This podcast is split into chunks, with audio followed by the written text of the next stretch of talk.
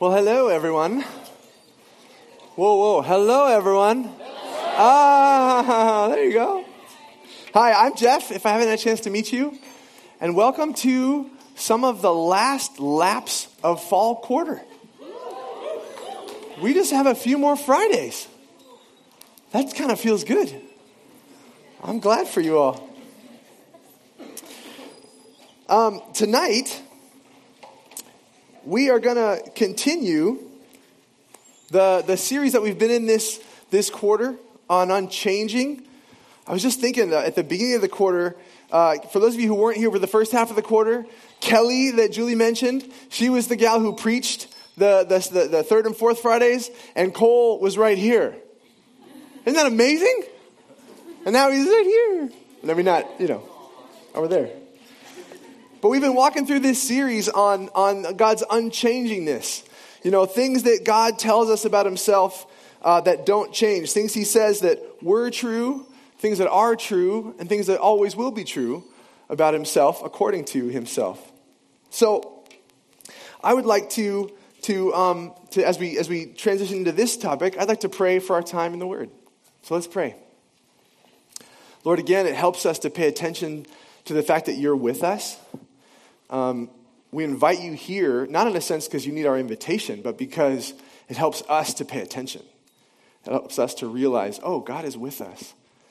So, Spirit of Jesus, we pray that you would enliven the text we're going to look at tonight. Jesus, thank you for speaking to us. Father, thank you for being with us. And I pray that all of us here would be um, blessed by you and taught by you and things stirred in our hearts by you, and that they would stick. We love you, Jesus, and we trust you with the whole, the whole night. Thank you for the way you've met us already and for the way you will again the rest of the night. In your name, Jesus. Amen. Amen. Um, the first thing that I would like us to do is to write something down. Okay? So uh, you can grab one of these white sheets. There's some spots to take notes on the back of it. it says notes, so it's allowed. Um, that would be great. Here's what I want you to write down I'd like you to write down one thing that you appreciate about Jesus. Okay? Now, some of you grew up in church. Others of you, you're just getting to know Jesus this quarter. That's, that's fantastic. But from what you know now, up to this point, what is one thing you appreciate or respect or admire about Jesus? And go ahead and write that down. I'll just give you, you know, a little bit of time to, to think about that and write that down. And this is something you can even answer if you're not even, wouldn't even call yourself someone who follows Jesus. You just, hey, from, from a distance, this is the kind of thing I admire about this Jesus character that I've heard about or that I'm here to explore, that kind of thing. there will be a quiz later to see if you came up with the right things. Just kidding. that would be so weird. And when you're done writing, you can just look done. That way I know. Cool, that's plenty. Uh, would anyone like to share out loud what you came up with? Yeah? Uh, oh, yeah. Yeah, me too. Center of the room. Yeah. His persistence. What do you mean? Yeah, right on. Absolutely. And the right wing. Yeah. He's such a rebel? What do you mean?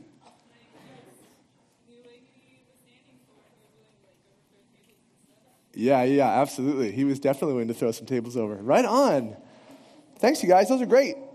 Uh, one of my favorite things about Jesus is how smart he is.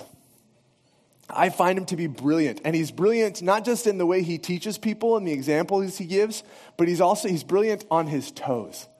So when he's kind of like cornered in these spots with these really tricky trick questions by the kind of the religious experts, he is just nimble. Like you're not going to get him to, to, to, get himself in trouble unless he wants to get himself in trouble.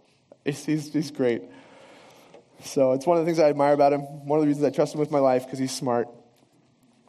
Um, so, okay, so keep those things in your mind, things you appreciate about Jesus, because they're going to come up later.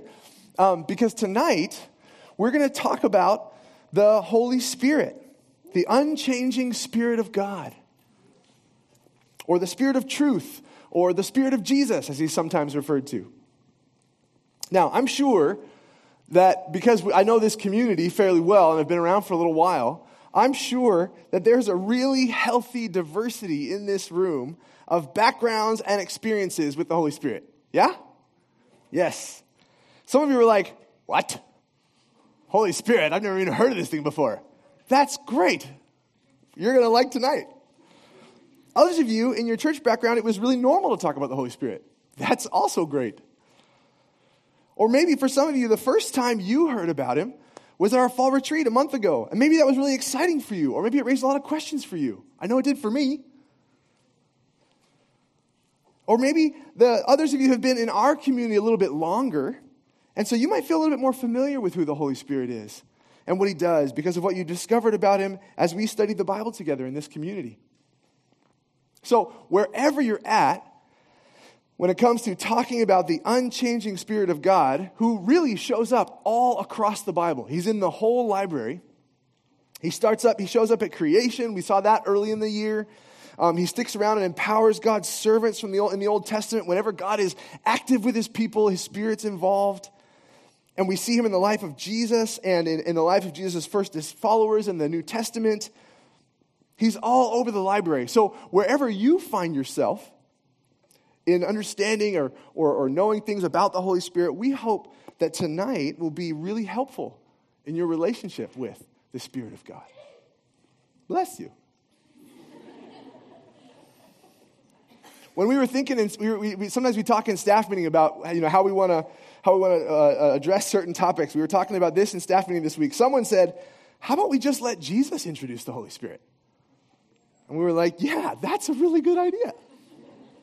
So that's what we're going to do tonight. We are going to let Jesus talk to us about the Holy Spirit through His words in the Bible. So let's start by looking at when Jesus introduces the Holy Spirit to His first disciples. We'll go to a spot in the Gospel of John. It's the fourth book of the New Testament, chapter 14. It'll also be on the screen behind me.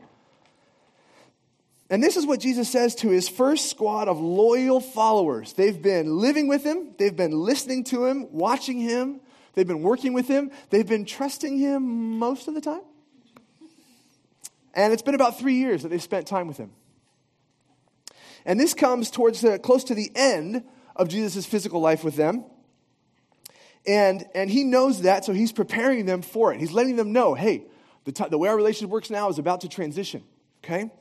And he's just told them that he's about to return to his father. And they're like, What? You're leaving? This is just getting started.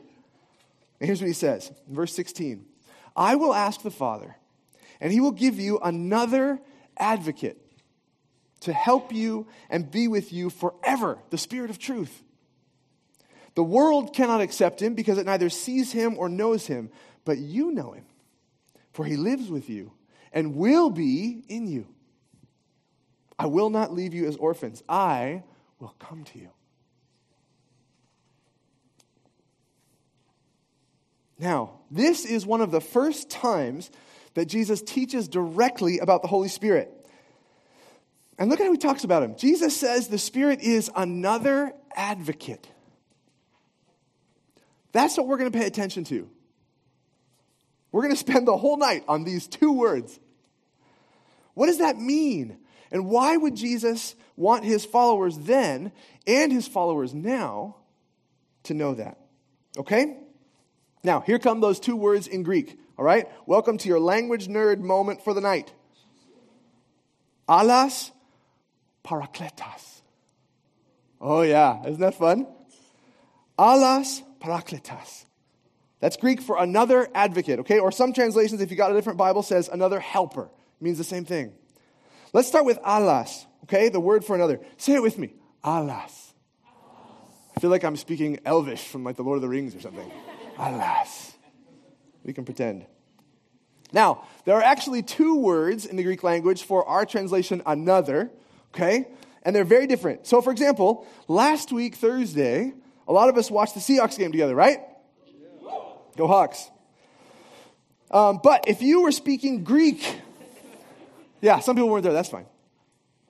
We missed you, but we love you. If you were speaking Greek about the Seahawks game this coming Monday night, which I know you often do, You might say Russell Wilson is the quarterback for the Seahawks, but Matt Ryan is another quarterback and he plays for the Falcons.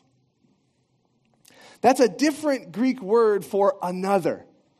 You wouldn't use allos for that because you're describing two quarterbacks that are very different, right?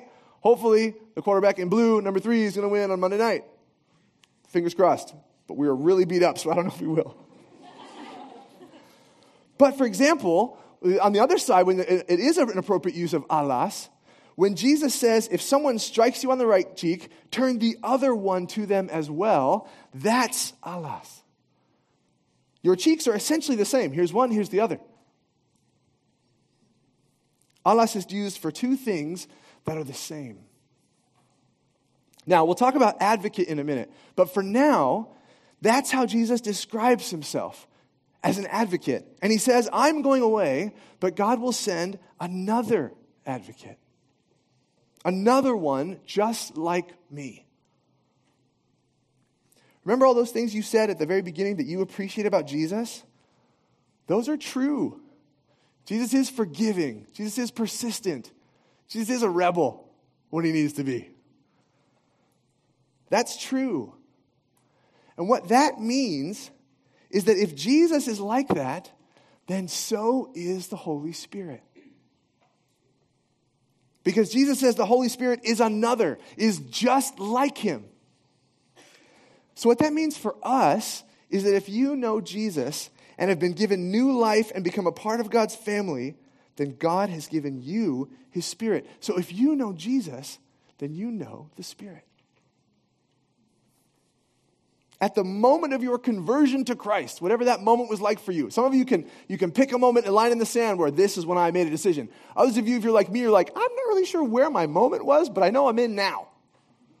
Whatever that moment was, when you decided to follow Jesus with your life, the Spirit of Jesus started living in you, walking with you, transforming your life and character from the inside. Here's one way to think about it. As you read through the New Testament, which I would encourage you to do, it's, it's, it's a fabulous library to walk through. If you read through the New Testament, I wonder if, you, if you've ever wondered what it would have been like to walk with Jesus back then. Any of you ever wonder that? Wouldn't it be amazing to road trip with him? Hear his voice, talk to him? Be fantastic. But here's what Jesus is saying. If you become a part of God's family, if you trust and follow Jesus like those original disciples did, then the Holy Spirit is with you and in you, and you are as with Jesus as they were because the Spirit is exactly like him. Have you ever wondered what it would be like to relate to Jesus as if he were right here? I think that's exactly what it means to have a relationship with the Spirit. And isn't that what it sounds like when we read the, first, the, the, the, story of the first Christians in the book of Acts, which is the fifth book of the New Testament, if you're reading through it? They had a dynamic relationship with the Holy Spirit, and they knew, they recognized this is just what it was like to be with Jesus. They knew him in person. So they continued to go about the work like it was when he was with them physically. They were performing miracles, they were preaching good news, casting out demons, healing the sick, and caring for each other. Because the Holy Spirit was with them, the ministry of Jesus continued uninterrupted. The presence of God was so real to them it was as if Jesus himself was still there when they interacted with his spirit. Or here's another way to think about it. If you read through the Old Testament, you will find that God is always interested in being with his people. He is always way up in their business, always wants to be around them. He's with them in the garden at creation. When, when they become a people and they're a nomadic tented camp, he wants a tent right in the middle of camp. When they get a capital city, he wants his house to be in the middle of town. It's called the temple. And then, when God becomes a human being, which we're going to celebrate at Christmas time, what's one of the names that God gives for Jesus? Emmanuel, right? Which means God with us. It's in our Christmas songs. I'm so excited to start singing. How many of you have already started on the Christmas music train? Don't judge. This is for real. Yes. I love Christmas music. It's not too early. You got to start that. Now you're all telling each other your favorite Christmas song. I think Christmas music has some of the best theology you will hear on the radio ever. And you'll hear it in the mall. I hate the mall. Except for when there's Christmas music playing.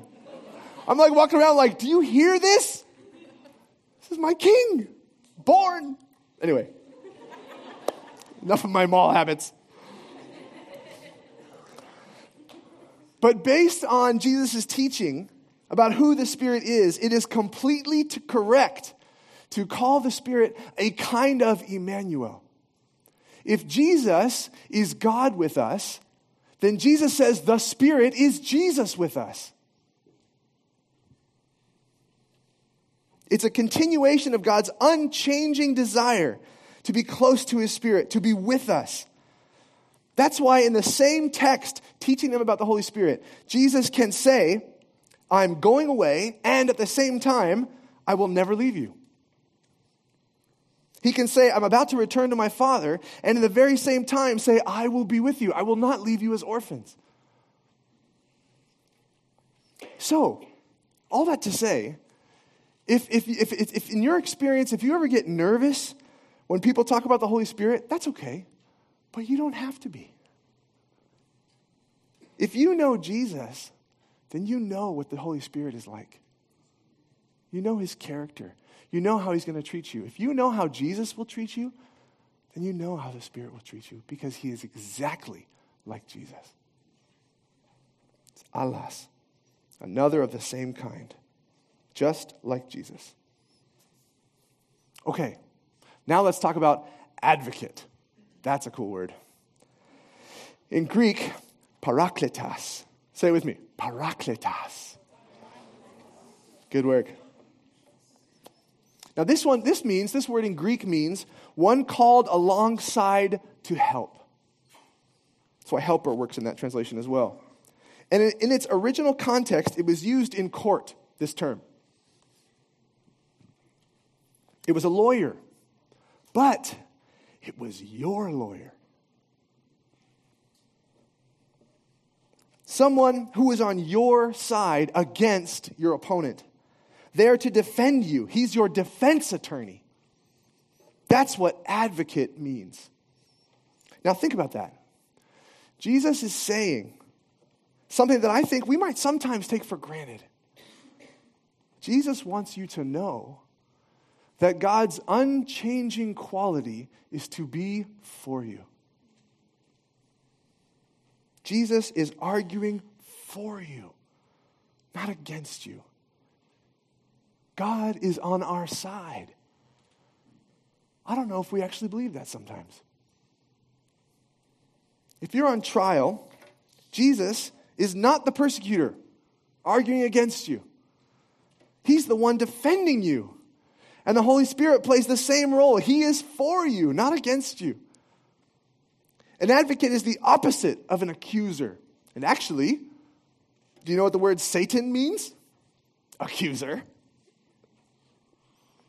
An accuser is always looking for a way to get you, to catch you failing, to shame you, to call you out on the court. But an advocate comes to defend you from accusers.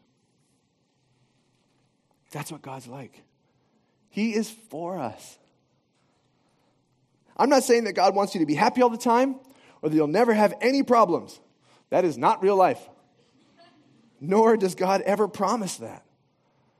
But what is real, what He does promise, is that no matter what comes your way, you can be confident that He is looking out for you that He wants the very best for you in the long term. Most gods that most people have worshiped throughout history, they have not been advocates, yeah? They haven't been on their side, wanting their best, defending people. But God is. and Jesus is. And the Holy Spirit is exactly like Jesus. They are unchanging. The Holy Spirit wants the same things for you that Jesus does, that the Father does. He wants you to be free. He wants you to have real joy, to be at peace with the people around you, to have purpose and meaning, to not live in fear, and to thrive. The Spirit of God wants your very best. That's what makes spiritual gifts that show up in the New Testament so wonderful. Not gifts like the animated text you can send, but gifts like Christmas presents. If you read through the New Testament, you find that as God's people are guided by the Spirit of Jesus on his continuing mission to the world, that the Holy Spirit dispenses special ways of blessing people. And they're called spiritual gifts. The Holy Spirit passes out presents to be given to the people around you. If it's God's desire to bless and strengthen people, then doesn't it just make sense that His Spirit in all of us would give us the ability to help Him to do that for each other? St. Paul talks about this in his letter to a community in Corinth about spiritual gifts. He says, Now, about the gifts of the Spirit, brothers and sisters, I do not want you to be uninformed. There are different kinds of gifts, but the same Spirit distributes them. There are different kinds of service, but the same Lord. There are different kinds of working, but in all of them and in everyone, it is the same God at work. Now, to each one, the manifestation of the Spirit is given for the common good.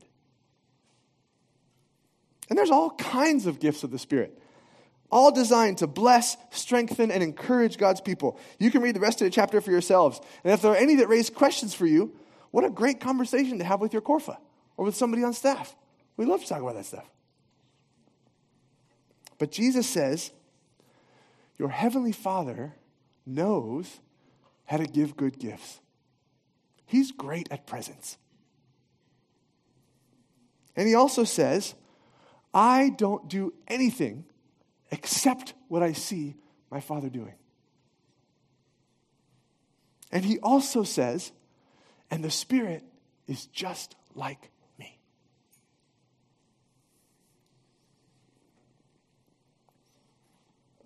I hope that understanding that the Holy Spirit is exactly like Jesus is a source of life for you.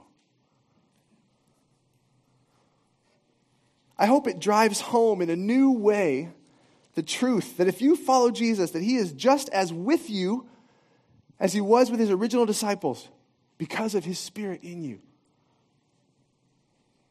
And I hope that this truth, these true things, will push back on things that aren't true about what God is like. If you have this constant track playing in your mind that says, no one is for you, you're on your own, you have to do everything yourself because nobody really cares about you, then I hope tonight that you can say with authority, that's not true. I have a defender, and he's exactly like Jesus. Or maybe the track running in your head sounds something like this God isn't actually for you. He doesn't want what's best for you. He wants to make your life difficult.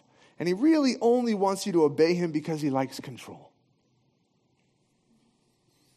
I hope tonight you can say with authority that is not true. In fact, that sounds like the accuser, not my defender. Don't swallow that. Because this is the good news that God, the one who created us out of love, is so much on our side that he became one of us to go through everything we go through, even death, in Jesus Christ and come out the other side in glory. And not only that, but he has sent us another advocate, another defender, another helper, exactly like Jesus, to be with us permanently the Holy Spirit. One of my favorite things about our community of CCF is that we welcome people from as diverse a spiritual background as you can imagine, don't we? We have people with zero religious background, all the way to people who grew up going to church multiple times a week, right? But what brings us together, what our community is built on, is the unchanging character of the one we follow. What is true of God is true of Jesus. And what is true of Jesus is true of the Holy Spirit tonight. So here's what I want us to do I want you to write something down again. We started with writing something down that you appreciate about Jesus. So let's close by writing something down that you appreciate about the Holy Spirit. And it can even be the same thing you wrote down the first time. But as the worship team comes up and starts to play, I just want you to take a minute and write down something that you admire or appreciate or respect about the Holy Spirit. And then I'll give us some more instructions when we're done. So, worship team, you can come forward and start jamming a little bit.